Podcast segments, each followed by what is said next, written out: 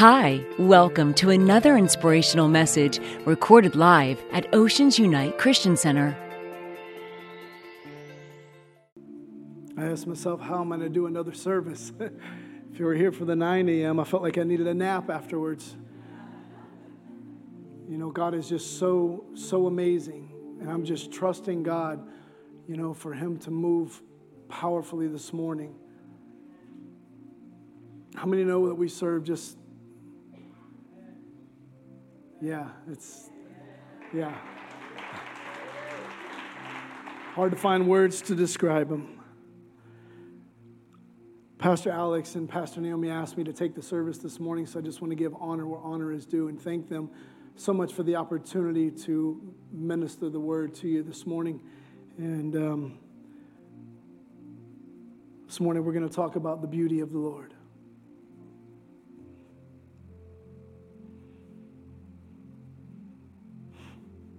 Feel his presence even as I say that.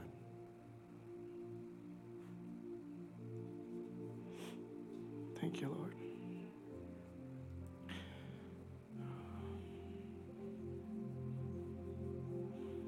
Sweet Jesus.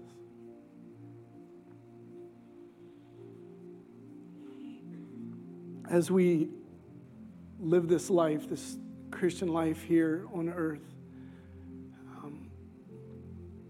we kind of go through times and seasons. Can somebody say amen? Sometimes we find ourselves in that season when we're on the mountaintop, when everything is just running smooth. We're having a personal revival. Like, I mean, it's just fantastic, you know, cloud nine. Other times we find ourselves in a dry season you know, where, man, it just seems like we're not hearing the voice of God. We're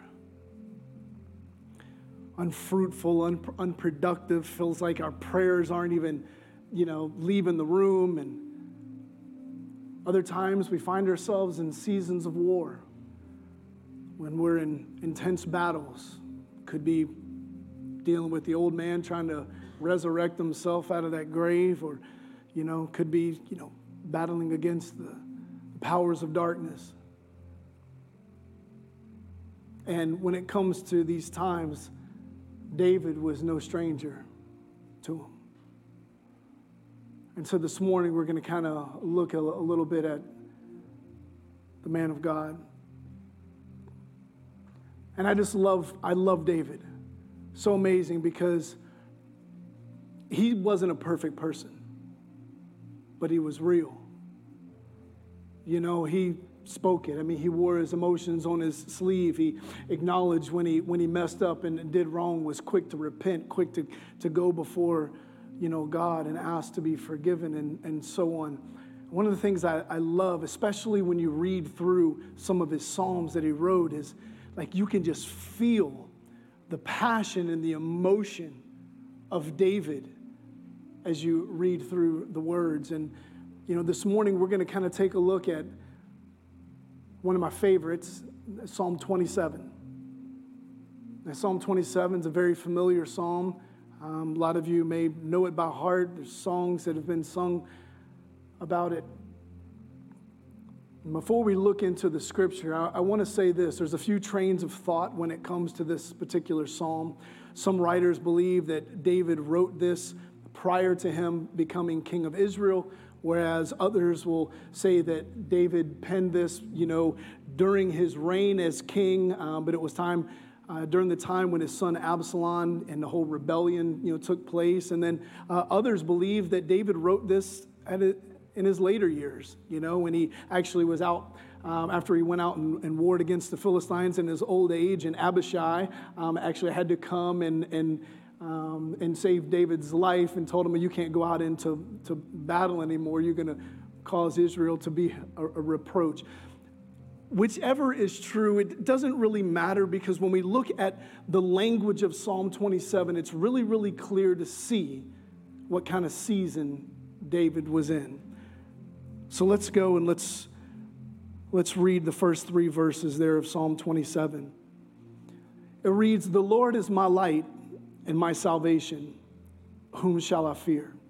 The Lord is the strength of my life. Of whom shall I be afraid? When the wicked came against me to eat up my flesh, my enemies and foes, they stumbled and fell. Though an army may encamp against me, my heart shall not fear. Though war may rise against me, in this I will be confident. It's clear from these scriptures that David was going through a season of war. There was some type of opposition that he was being faced with.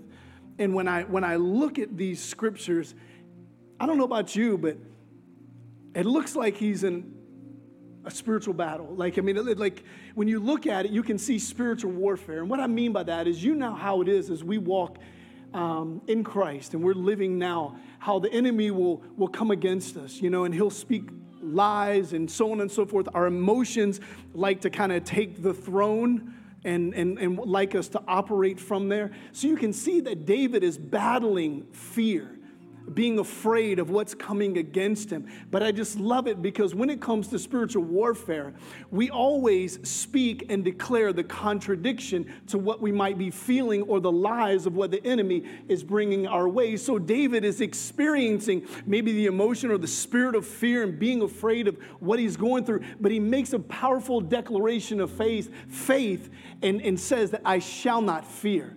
And I, and I just, I love that. That's another aspect of David that I love. This was, this was a man that wasn't going to give in to what the enemy or his flesh wanted him to do. But when we look at it, in this season that David is in, what he says next, we have to admire. You just, you, you, you read verse four, and, and like you just have to appreciate the words of David, and he says this One thing I have desired of the Lord, and that will I seek, that I may dwell in the house of the Lord all of the days of my life, to behold the beauty of the Lord and to inquire in his temple. So David finds himself in this, in this season but the very thing that he wanted most was not that God would call down fire and consume his enemies. It wasn't that God would create a path so David could run and get away from the trouble, which we often like to do. The very thing that the heart of David was pursuing, the very thing that he desired and longed for, was to be in the house of the Lord. To be in the house of the Lord. This is Old Testament time. The temple was not there, it was the tabernacle. And the inner sanctuary of the tabernacle was where the presence of the Lord was, that only the priests could go into it. And I can go on because all of these things that David desired, he was it was things that he was really kind of he knew some things about God, but there was much more to come. You see, he knew about the coming Messiah. But here we are, and the Messiah has come. He's already been here. We've already experienced the cross and the resurrection. The veil has already been torn, and we're experiencing the access. Some of the very things that David's heart longed for, here we are experiencing them right now. So you got to appreciate the words of David that in the most trying time and season of his life, he's desiring to be in the house of the Lord, to be in the presence of God. But why? Why? Why does he want to be in the house of the Lord all the days of his life? He said, To behold the beauty of the Lord and to inquire in his temple. That word behold doesn't carry with it just a simple definition of, hey, take a look over there, take a glance over here. But he says he wants to behold the beauty of the Lord he's wanting to fix his gaze in a certain direction. It means to contemplate with pleasure. In other words, I'm going to take my attention and I'm going to focus it right here and I'm going to enjoy every single moment of it. And that's what he's wanting. He's wanting to behold. And he said he wants to behold the beauty of the Lord. Well, what does that mean? I can't recall ever even hearing. I was talking to Pastor Mike. We were talking about how we don't know that we've ever heard a sermon about the beauty of the Lord. I, I know I haven't. So when God ministered this to me, I was like, I'm telling you, man, I had used up a whole box of tissues. I mean, I mean, it was just the most glorious time because God began to reveal and, and remind you of his amazingness. You see, that word beauty there actually means delightfulness. It means pleasantness. It means that everything that, that makes God delightful, that's his beauty. How many want to look at it? How many want to take a look at the beauty of the Lord? I pray that as we begin to discover and go into this word, that our passion and our desire for God, our pursuit of Him and His presence would, gr- would grow more and more each and every day. Because how many know that when you get into that place of God's presence and the glory of God comes in the room and the cloud of heaven comes and visits you and it sits on you like a weight, it's like an elephant sitting on top of you, but it's not a bad thing, it's a good thing because it's, it's amazing. It's, I don't know, you can't even, I don't know that there's a word that can truly, really describe or express it.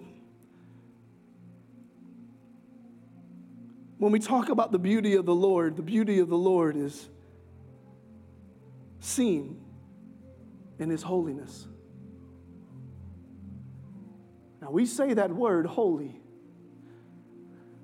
I don't know that if we truly, truly understand what that means. And the reason I say that is because we've been born in sin and shaped in iniquity. Everything that is in this world has been tainted by sin. So there's nothing that we can look to to get any kind of comparison of what holy means. So we look to his word as he begins to reveal and describe himself as the Holy One of Israel our holy God. Deuteronomy chapter 32, verse number 4 says this about our God. It says that he is the rock. His work is perfect, for all his ways are justice, a God of truth and without injustice, righteous and upright is he. 1 John 1 and 5 says this this is the message which we have heard from him and declare to you that God is light, and in him there is no darkness at all. What does that mean? That means you will not find an imperfection in him. It's not in him to do evil, to do wrong. He can't do it, it's not in his nature. You think about motives you think about intent. Oftentimes we will say something to somebody, but the motive behind what we're saying or the motive and intent behind an action that we carry out often isn't true. But when it comes to God, the thought and intent of his heart is always pure, it is always genuine, it is always true. He's true and He's perfect, incomparable. The whitest of whites that we could see doesn't even come close to comparing Him. It's hard to even find words, but that's our God. And I just love it because we've all experienced betrayal, we've all experienced being mistreated, and so on and so forth. But with God, you don't have any of that. He'll never do you wrong. When we think of the beauty of the Lord, the beauty of the Lord is seen in his mercy. Anybody ever experienced his mercy? Psalm 103 and verses 10 through 14 says this He has not dealt with us according to our sins, nor punished us according to our iniquities. For as the heavens are high above the earth, so great is his mercy towards those who fear him. As far as the east is from the west, so far has he removed our transgressions from us. As a father, as a father pities his children, so the Lord pities those those who fear him. For he knows our frame, he remembers that we are dust. When we speak of the mercy of God, we're speaking about an amazing and incredible aspect of God's character. Psalm 105 talks about he, he, he reveals himself as one who is gracious, one who is full of compassion, one who is slow to anger and plenteous or great in mercy. Scripture des- describes him as a merciful God. says that his mercies are new every single morning. We're talking about David here and looking at a little bit out of his life. Here's a man that had some experience with the mercy of God. He made some mistakes. What I love about David, see, there came a time in David's life where he numbered Israel and Judah. He took a census.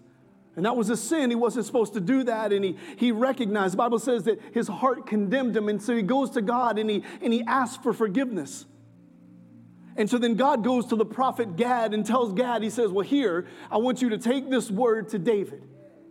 And the word was this David, because of what you've done, you've got three choices and you can choose which one you want.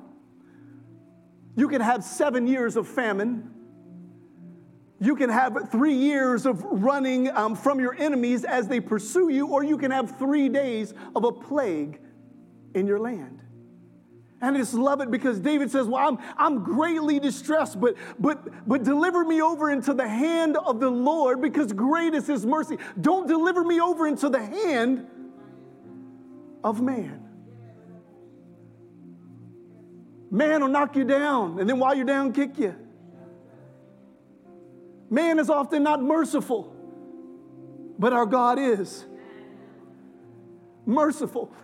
Man will kick you down and keep kicking you and keep kicking you, but God will, will rebuke you and correct you, and you might even fall down to your knees. But then he, he helps you up and He gives you the grace to move forward so you learn from your mistakes and so that you get better. He gives us what we, what we don't deserve. So when we talk about the beauty of the Lord, we have to include the mercy of God. The beauty of the Lord is seen in God's justice. There's something that we don't hear a whole lot about God being a just God. Psalm 103, verse number 6 says this says, The Lord executes righteousness and justice for all who are oppressed. Everyone. None is left out. In other words, anyone that does evil, evil will not go unpunished when it comes to God. There's a scripture in the Psalms, and I don't know exactly where it's at, but I absolutely love it. And he, he, he, God says this He says, Because of the, the sigh of the needy and the oppression of the poor, now will I arise, saith the Lord and I will put him in the safety for which he desires. And I begin to think about that. And then you go through the Word of God and you are reminded about God's attitude towards those that are oppressed, especially the poor, especially the widows those that are being mistreated, the homeless, and, and, and he judges those that mistreat them. You see, when we talk about God's justice, we talk about fairness. Everybody's gonna get their equal share. You do evil, then you're going to pay for it.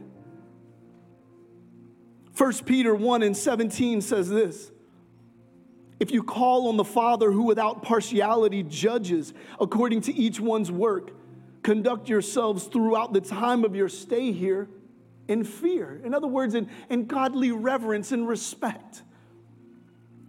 When God judges, He always judges righteously and without partiality. There's a scripture in Deuteronomy 10, it talks about how God cannot be bribed. It doesn't matter how much money you got.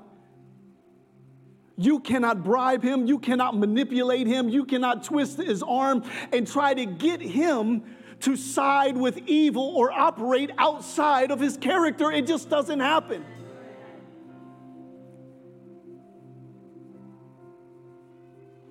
when we talk about the beauty of the Lord,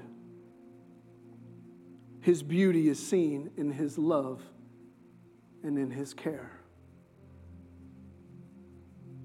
I just, I just, I had, I'm astounded by David because David didn't see Christ. Like it, the, the Messiah was prophesied. They were, the Old Testament saints, they were looking forward to his coming. But yet, David in Psalm 8 says something so beautiful. David, like, had this amazing relationship and, and revelation with God here. Psalm 8, verses 3 and 4 reads this When I consider your heavens, the work of your fingers, the moon and the stars which you have ordained, what is man that you are mindful of him, and the Son of Man that you visit him? You ever think about just how small we really are in the vast of God's creation? He's probably outside, maybe in the fields. I, I, don't, I don't really know the setting of Psalm 8 and what was taking place and where it might have been in, in David's life. But he's talking about how God had created the heavens and he's talking about the moon and the stars. And you know, you go outside sometimes at night and you happen to look up, you might sh- see a shooting star or look for the Milky Way or, or the Big Dipper or whatever it is. And, and you go up there and you're, you're looking at this vast galaxy, and, and that ain't even scratched the surface when it comes to the creation of God. But David's got the nerve to say, in the midst of all of this, God, you're mindful of me. You're mindful of me. We're talking about the amazing thoughtfulness of God. God could have been, in, he could be thinking about everything else. But yet, you, like a grain of sand, are on the mind of God. The writer of Psalm 139, he says this He says, How precious are your thoughts unto me, O God. How great is the sum of them that if I would count them, they would be more in number than the sand. And when I awake, I'm still with you you never leave the mind of God. When you go to bed at night, you're on the mind of God. When you are sleeping, you're on the mind of God. When you wake up in the morning, you're still on the mind of God. Isn't that incredible? People often forget us. They're real quick to forget us, but God never forgets us. You are always on His mind, and He says that those thoughts that He's thinking towards you are precious thoughts of peace and not of evil to give you a hope and an expected end. I want you to prosper. It's amazing. Jeremiah 31 and 3 says this The Lord has appeared of old to me, saying, Yes, I have loved you with an everlasting love. Therefore, with loving kindness, I have drawn you. Amazing about the love and the care of God is that it's unending. It's without end. It will, he will never stop loving us. He loved us back then, He loves us today, and He's going to love us for all of eternity.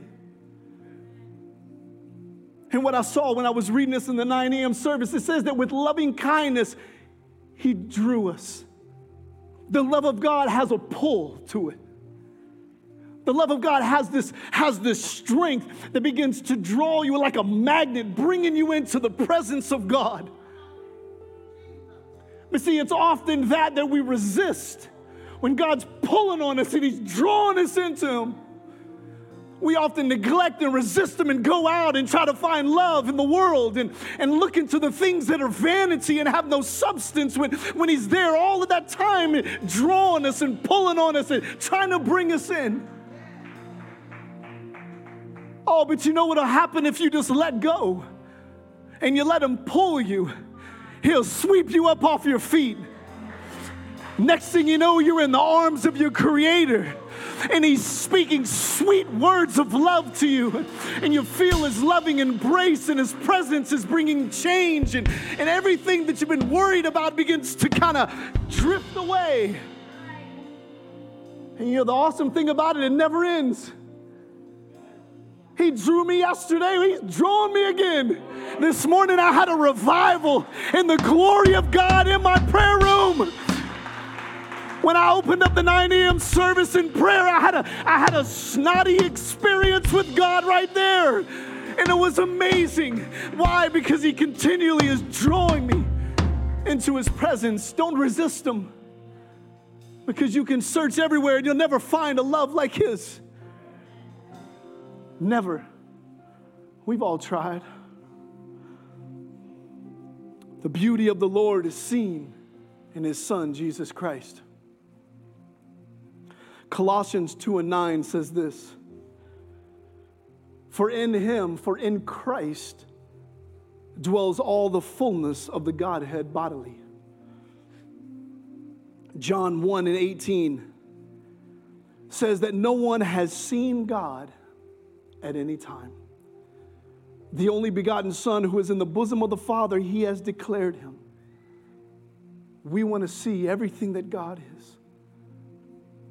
You want to see the beauty of him that dwells in light that no man can approach. All you got to do is look at Jesus Christ for he is the brightness of his glory, the express image of his person. Jesus Christ is the perfect and exact representation of God the Father. It's so beautiful when you read through Matthew, Mark, Luke, and John, and you, and you look through the journey and the walk of God and his interaction with people. It just reeks of holiness. It reeks of wisdom. It reeks of love and compassion. It reeks of truth. This is our God in the flesh, come to reveal who He is to us. I shared with the 9 a.m. service when I was sitting in the room this morning and I was just kind of preparing myself and worshiping and talking with God. He reminded me more of his beauty.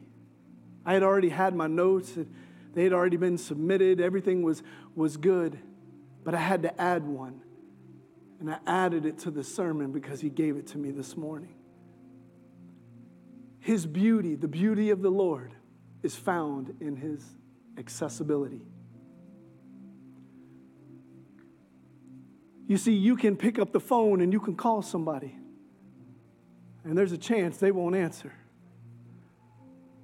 You can go and knock on somebody's door, but there's a chance that nobody is going to answer. But when it comes to God, every time you knock, every time you call on Him, He's home. He's always home. You can count on Him, baby. In the good times and the bad times, all He is is a call away. Oh, glory one of the psalmists he wrote, it says, Blessed is the man in whom you cause to approach. Oh, glory, the accessibility of God. How the veil was torn from the top to the bottom, and how access has been granted through the shed blood of Jesus Christ. You might not be home over here. You might not be home over here. Oh, God, but I thank you. I thank you that I can call upon you and you answer me. For he is faithful. He is so faithful. So I just love it. David, with his emotions running wild and going through a challenging time, he, how many know that when those times come and you're faced with them, you have a choice on how you're going to respond? David chose to respond in a manner not looking for things to get better as far as his enemies to stop doing what they're doing. He chose just to press into God. He just chose, God, I just want your presence to behold your beauty. But the awesome thing is that it doesn't stop right there. He said that he wanted to dwell in the house of the Lord all the days of his life, to behold the beauty of the Lord, but also to inquire in his temple. That word inquire means to plow into, it means to inspect or to investigate. So David wasn't just gonna see and, and, and, and, and want to experience and see the beauty and the majesty of God, but he, he, he wanted more of it. He wanted to know God more and more and more. And I've been beginning to think about us that we have experienced some of the goodness of God, but we haven't even scratched the surface. Therefore, there is so much more to Him. I want to encourage you, church, let's be intentional and let's pursue Him. Let's experience Him in ways that we've never experienced Him before. Because when you do that, everything begins to change. You become transformed. Your atmosphere begins to be transformed, and your life will never be the same. And that's what David did. In that challenging season, he immersed himself in the worship to God. You see, to know him is to worship him. You can't get a revelation of God, of his love, of His holiness, of His grace and His mercy. You can't get a revelation of that and not fall down to your knees and begin to lift up your hands in holy reverence and gratitude to Him. You just can't do it. For He is amazing. And I just love it because that was David's priority. And there are so many things right now that are grabbing for our attention.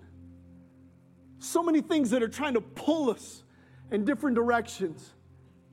But I love it because David was intentional in this season of his life. He said this He says, One thing I desired of the Lord. In other words, one thing I have, have exercised my own will and I've went to God in prayer and I've asked for this. He's, he's been intentional in doing this.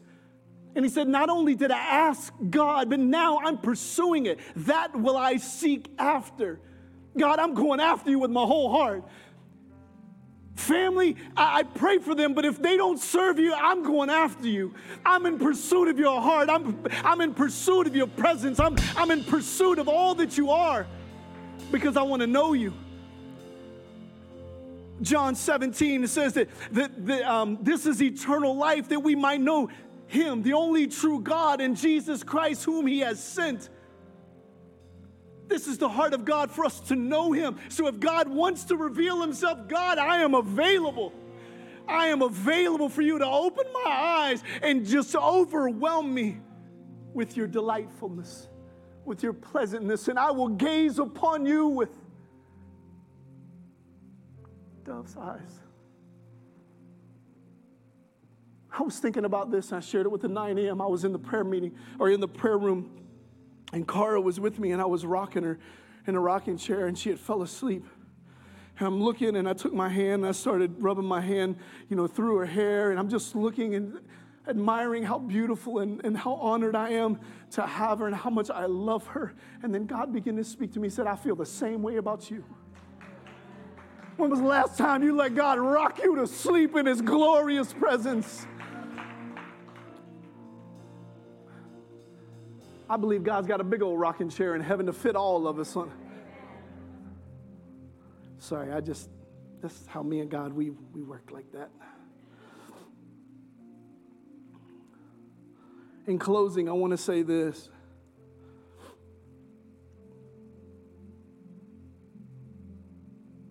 Worship becomes an incredible weapon at your disposal. As times get difficult, we're probably going to need all of our arsenal as we approach these last days. Don't underestimate nor neglect the power of worship. Worship isn't about you. It's not about this over here, that over there. It's all about Him. But I can tell you this your flesh doesn't want you to worship God the world that we live in and the things around us doesn't want us to worship God, we have to be intentional. I was going, I had a, I, let, me, let me tell you, I, I, had, I had a battle over this word. Days and days and days, man, I, I felt frustration and, and, and stuff come at me in every single direction and I'm, I'm trying all these things and I'm trying to pray and I'm trying to press in and everything else. And, and one night I just got fed up and I got mad and I said, God, here I come. And I'll just be transparent with you. I went into the camper. I went into the camper is in the is in the driveway. I went into the camper and I closed the door and I locked it. And I began to press in and I turned on some music.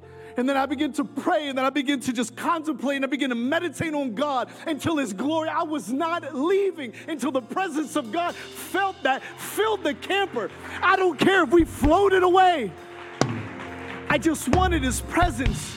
And when His presence came, all of those things that were battling me, all of those things, man, it quickly just took off. They ran. Why? Because those things can't be in the glory of God. When you're in true worship, when you're in that deep place of, of uh, adoration with God, those things, they can't be there. Worship has not only the ability, as you adore your God, the ability to change you and realign you, but it also has the ability to change atmospheres. Do you know that people can get saved when you worship God? You can be in worship.